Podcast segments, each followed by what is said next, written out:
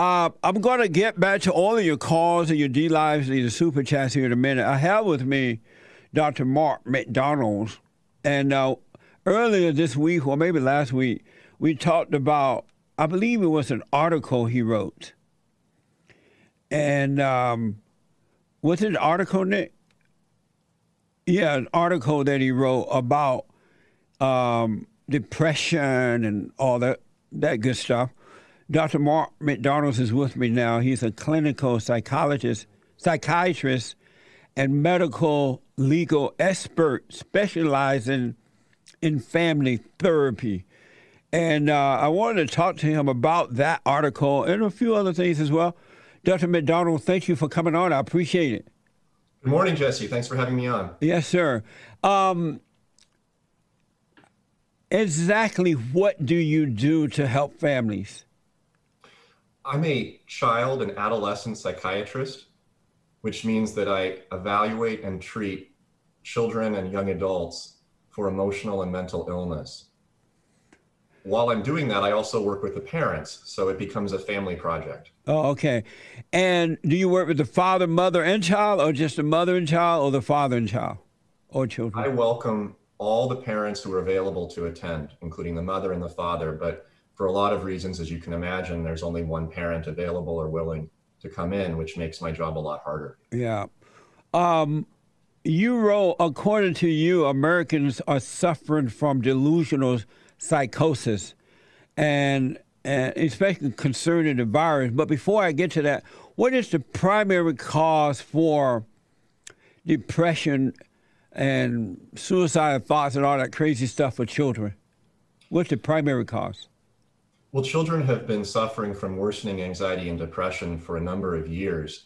My belief from my clinical work and also from my, my studies and keeping up on research is that the primary reason is disconnection disconnection from relationships, from people, from contact with human beings, and a reliance on uh, digital media, social media, gaming, uh, essentially isolating non human interaction based activities the children that you are seeing so far, are most of them coming from two parent home or one parent?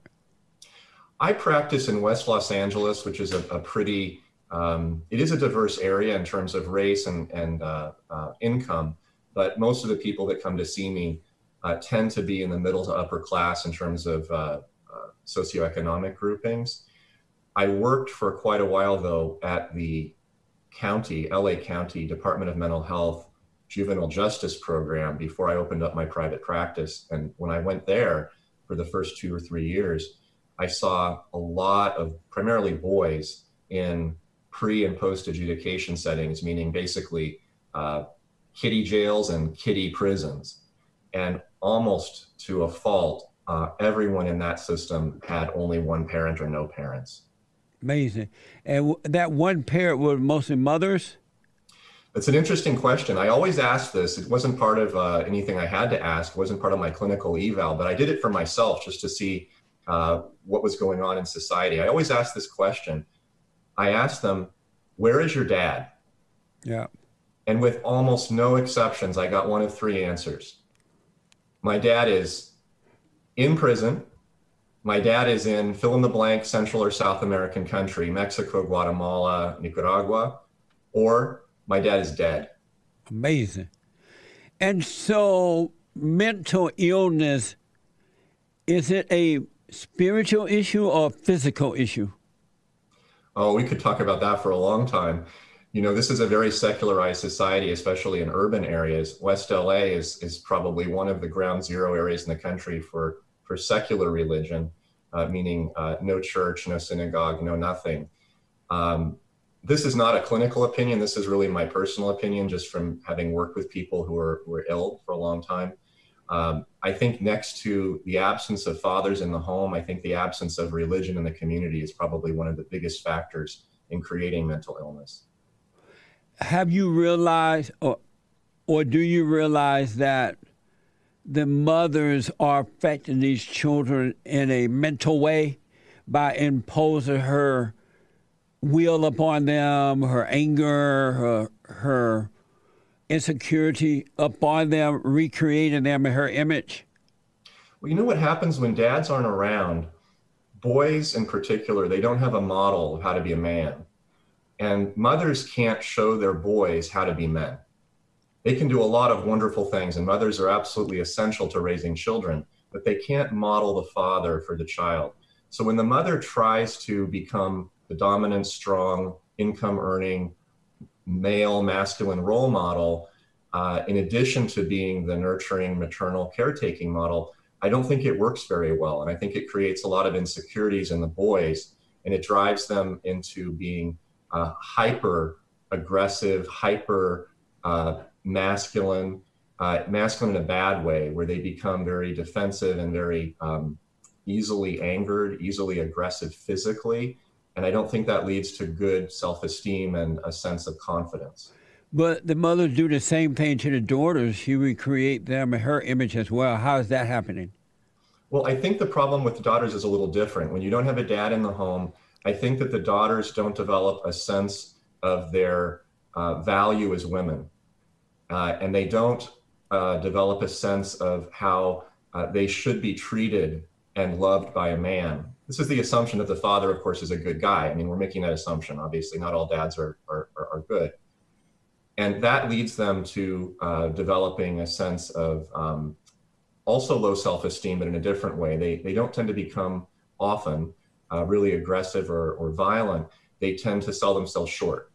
So they'll often uh, engage in prostitution, they'll start to use drugs, they'll starve themselves, they'll cut themselves. Basically, they attack their bodies because they haven't seen uh, and experienced a man to value them for who they are rather than for what they can offer in a, a quick relationship. Is it true that mothers or women, period, don't have love to give? And that's why if the father is not there to bring in the love into the family, there is no love. It's only destruction, hate, and destruction. Well, single women, single women in general, um, are not happy uh, I know that I'll be attacked by a lot of women for saying that um, but uh, women true. don't need men. yeah. but but this is actually not just my opinion. This is this is this is actually research driven. Uh, women have become more unhappy in the last 20 to 30 years than they ever have yeah. in our society. And the main difference, the main societal change in the last 20 or 30 years is that women have been getting married later and they've been divorcing earlier and remarrying and then re-divorcing. So there's so many women who don't have husbands. And the specific questions that are asked of women really reveal that the cause of this is being alone. Uh, for a certain number of years, women are delighted to take risks professionally, to push their job as their number one aspiration. But in the end, women are happier when they're living with a man and they're married to that man. Yeah. And they're not anymore. Yeah, I agree. You are, and so do you help the mothers overcome that anger that they have for not having the love of a man? Well, it really depends on why the, the, the, the person is in my practice. Um, most of the time, I'm seeing the children and the adolescents as the primary patient. So the parents are really there uh, supportively, and I help them to guide their children. And obviously, I'll give them advice if I can to, that would help the child. Uh, sorry about that. That'll stop in a second. Um, there's a lot of marketing calls coming down now because everybody's at home and they know it. yeah, yeah. And so, are you able to help the children without helping the mothers? Because once they leave your office, they're going right back into the same hellhole they came from. Just letting that play out. Sorry. Oh, okay. I do. I do try to help them, but unless the mother is actually there as a patient it's not really my place to offer dedicated therapy to the mother. Now, the exception to that is if I'm in family therapy with the patient. So I'll see the mothers and fathers and kids, or just the mothers and the kids. And I'll offer information and advice to the mother during the therapy. But it's a really tough job when you're one person and you've got multiple people, you know, and a constellation in your practice because you have limited time and you have to really focus on the reason why the patient is there. And that's that's really the child. Yeah. You say, according to you, America Americans are suffering from delusional psychosis, psychosis concerning the virus. Um, tell us what you mean by that. So, from the very beginning of this viral epidemic in March and April, I have been suspicious and later convinced, and I still am convinced, that we've never had a medical crisis at all. We've had a few moments in specific parts of the country where there was a stress, where we weren't really sure what to do. New York is probably the best example. But even in New York, there was never a medical crisis. There was always enough resources to deal with the people who were sick. In fact, most of the resources, as you probably know, were turned away. The Mercy ship was sent away. So the question then became for me what's the real crisis? What are people really suffering from? And it became clear to me very quickly within the first two or three weeks in March that that was fear. Since then, I believe firmly and it's been borne out in all of what I've read, what I've seen, what I've studied. I've traveled throughout the country. People are scared. People are absolutely terrified. And the fear that they feel has morphed and evolved, not just into a I'm worried, I'm scared, I need to stay home, but an actual belief, a belief that is against reality, which is the definition of a delusion, something that you believe that doesn't conform with reality, absolutely believe that they are going to die, no matter what age, no matter what stage of health they're in, if they don't leave their house with a mask and gloves on every day and hide and run from human beings. That's the delusional psychosis. It's false, it's wrong, it's not backed up by the evidence. And many, many Americans are living that and believing it. That's amazing. Um, so men and women are living this way? Uh, uh, is it is it mostly women, mostly men, or even? That's that's an interesting question. I thought about that too. I don't have any um, any research to back this up because this is all very new. We've never experienced this before in our country. It is truly unprecedented. But from my own uh, eyes and ears and my practice, and also what I see out and about in in LA and other cities I've traveled to, I would say that more often than not, it is the women who fall prey to this delusional psychosis and much more strongly than the men. Uh, I believe it's part of a hysterical reaction. and, and part of it is, is not necessarily bad. I mean, women want to keep themselves and their families safe. That's an excellent, excellent instinctual drive. But they're also much, much more easily made scared and hyper protective than the men are. And why is that? Well, I think women are more um, emotionally driven. And again, people will attack me for this, but this is just uh, this is just true. You know, like it or not, uh, women are driven more by their feelings than men are. And excuse me, their instinctual drives are to maintain order and safety in the home. Men's instinctual drives are to go out and gather resources and bring them back to the family and protect the family from real threats. If men were distracted by emotions 24 hours a day, they would never get anything done. They would yeah. never be able to go out and do anything productive. Whereas for women, it actually benefits them to some degree to be a slightly more emotionally protective than the men do, but not to this degree. What is the solution for women to overcome this? I have thought long and hard about this, and I've tried a lot of different things. Um, at first, I tried being empathic and offering information, education, facts, data, evidence. Uh, I'm not swayed by passion. I'm swayed by information, by evidence. I'm a very rational person. So if somebody, even if somebody I don't like, who gives me an opinion or or um, a suggestion that I disagree with, if it's based in reality and it makes sense, I'll take it. What do I have to lose? I'm, it's my my gain really. I have not found that strategy to be much effective with most women. There are a few that are on the fence, they're a little intimidated, they might just be going along to get along. And those women, if I give them information, they breathe a sigh of relief and they say, Thank you for giving me a reason to actually act in the way I thought was right all the time, but I was a little pressured not to by my peers. But that's about 20, 30% of the women I speak to. The rest are so uh, locked into this psychosis, this delusion, that information doesn't help. It would be, give you an example. It'd be like if you saw somebody who just got hit by a car, their leg is cracked in three places, they're bleeding, and you give them this calm information about how they should move their leg and stand up and uh, put this crutch on and walk over to the tree. They're not going to do it. They can't think. Yeah. So you have to take over. You have to act as a triager, as a first responder. In a way, emotionally, that's what women are in in this stage. They're in a traumatized state. They're, they're actually in a kind of chronic PTSD state where helping to explain things to them is useless. It doesn't do any good.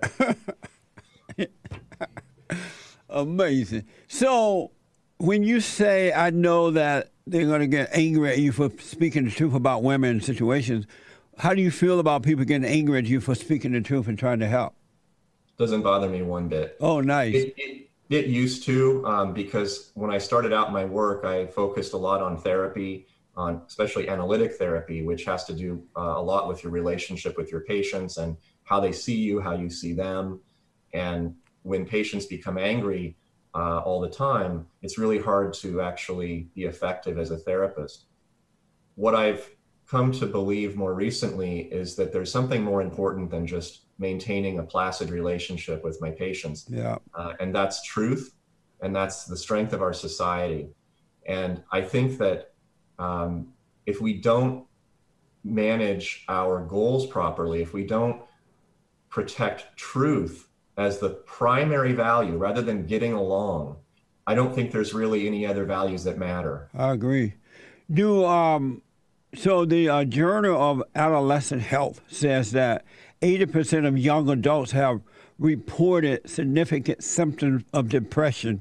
68 reported not being able to stop or control worrying. Uh, 80% reported drinking alcohol, and 30% reported harmful levels of drinking. Um, what are these people to do? What's the solution to all this? Just so you're quoting statistics that have been reinforced by the CDC, by the American Academy of Pediatrics. Every week I get another report just as frightening and as disturbing as the one you read, including the one out from the CDC in the last couple of months that showed a quadrupling, that's a 400% increase in adolescent depression since the same time last year 25% of them have thought about committing suicide. 25%. Never in my career has I, have I read or heard or noticed that a quarter of my patients have been thinking about death. And these are my patients. These are the ones that are already sick, not the general population. Right. General population, one quarter of all kids in the US have been thinking about dying and killing themselves this year. This is this is a a mass casualty event. I don't think we have a good solution that's going to work immediately because as you started out the show with talking about parents, this begins with adults. Yeah. The kids are not scared on their own. Yeah. The kids are scared because we're scaring them. Yeah. Absolutely. We are making them depressed and anxious because we are keeping them at home in front of a screen, in front of a game, away from their friends, wearing a mask over their face when they leave the house, telling them not to touch people, to stay six feet away, not only that, are they seeing it when they go out of the house? They are seeing people walking around with faces, shields, masks, essentially walking billboards of fear everywhere they go. And they're being yanked by their mother's arm when they want to go and pet a dog or go say hello to the nice man who's walking his chihuahua because God forbid that man might kill him. He might kill the other man, and then everybody's going to die. I mean, this is the stuff of nightmares. No wonder they're depressed. Yeah. It's up to us, the adults, to, to fix this because the children aren't going to be able to do it for themselves. The government is not going to let the people go now that they know they can control them in this way. Make them wear masks, make them stay home, put them out of business, and the people just go along with it. So since we know, I know that the government is not going to let the people go free anymore, what can the people do? What should they do to overcome this? Well, you just jumped to, to stage three or point three of my ma- sort of major thesis. The first point is that we're all afraid, and the government has made us afraid. It's not a virus that scared us, it's the government. Right. Point two is that the fear has evolved into a delusional psychosis, meaning a fixed false belief that's contrary to reality. So it's entrenched. And that's what leads to the PTSD response I mentioned earlier that education and comfort and calm doesn't do any good to change people's minds. And then stage three, point three, is really the most insidious, which is group and social control. The government doesn't need to control us anymore because we're doing it to ourselves. Yeah. You take your little mask down below your nose as you're walking onto the plane, and you have a passenger say, Up, up, up with that mask, raise that mask. You walk into an elevator without a mask on, and the passengers they look at you in fear, and they leave the elevator. Yeah. To make you feel terrible that you did some horrible crime, like exposing yourself in public. you go to a counter and try to pick up a donut or a coffee at Coffee Bean, and you're screamed at. There's cameras up there. My boss is going to see you without a mask, and I'm going to get fired. Don't come in without that mask. And so you do because you don't want this guy to lose his job. Poor guy, he's just Right. a kid. So this is the kind of behavior that is leading us to feel and truly be controlled by our fellow citizenry. Just like in Mao's China, just like in Stalin's Soviet Union, we're using each other as tattletales, as rats, as, as methods of control. We don't need a massive police force anymore because we are the police. So what do we do about all of this? This is frightening. This is scary. Well, again, I get back to the first point. We have to advocate for truth because all of this power and control is only based on one thing it's based on lies. Now, the people that actually get the power and the control, the benefits of it, it's not you and me. I mean, we might get a thrill if we're sick and we like to, you know, nanny state each other.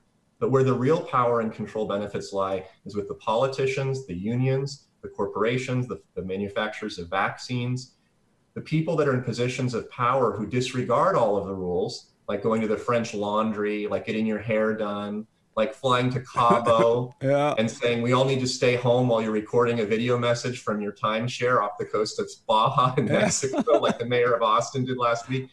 These people don't believe this, but they're getting a lot of benefits from it. So we are the suckers. All of us are the suckers. We need to get back to what's true and what's real because that will cause this whole house of cards to crumble and there will be no source of control or power anymore once all of us accept the truth that we're actually going to be fine we're perfectly safe we're not any less safe than we were a year ago The uh, that little uh, Fauci guy and the governor of New York, Cuomo, whatever his name is, they just announced that even January is going to be a dark month. It's going to be, and so they're keeping the people in fear in order to control them. They're never going to let go. They're not. Cuomo just said yesterday that we shouldn't say Merry Christmas. We should say Grinch Christmas. The Grinch is the coronavirus. That's a perfect example of what I'm talking about because Yeah. it's a lie. The Grinch is not the virus. The Grinch is him. Yeah, The Grinch is other people in the government like him that keep lying to us and telling us that we're all going to die if we don't stay at home and wear masks while they go out and ride their bikes and, and eat and dine and travel. have You're fun. right. They're not going to let go. Yeah. Because once you're corrupt and you have a position of power and you're gaining benefit from it, you never want to let it go. Yeah, The only way this will go is if these people are scared by a massive uprising in our society that threatens to take away their power and dethrone them. yeah. 100%. Amazing. So, Dr. Mark McDon- McDonald, McDonald, how can people get in touch with you? You know, whatever information you want to give out. I post regularly on my Facebook page and also on Twitter. Everything I post is truthful and honest and evidence driven, except some of my cartoons that I repost from the Babylon Bee, which are just humorous, but there's always truth in them. Yeah. And my Facebook page is markmcdonaldmd.com. That's markmcdonaldmd.com. It is public and anybody can look at what's up there. You don't have to sign up for it. I also have a Twitter feed, which is my first letter of my first name, M for Mark, M McDonald, MD. Right. That's M McDonald MD. And I also have a Parler account. And I believe it's my full name, but I can't remember off the top of my head. But if you type in Mark McDonald MD in the search field in Parler, you'll find it. And I post uh, on all three of those platforms at least once every day or two, sometimes multiple times a day if there's something good. Nice. Well, thank you so much for coming on. Your information is very important. And uh, I really wish you well and have a good Christmas and New Year's. And it's not going to be dark, it's going to be beautiful. It's going to be wonderful. Yeah. I'm looking forward to a lovely Christmas, a happy new year, and a glorious 2021. That's right. Well, thank you, sir. Thanks for coming on. Thank you, Jesse. All right. Amazing. Absolutely amazing. Folks, y'all got to get over the fear. Amazing. And don't forget to like, follow, tweet, subscribe, and share the Jesse Lee Peterson radio show, folks. We really appreciate it. We are at war. It is a spiritual battle for the soul of America. And it's going to take all of us to do it.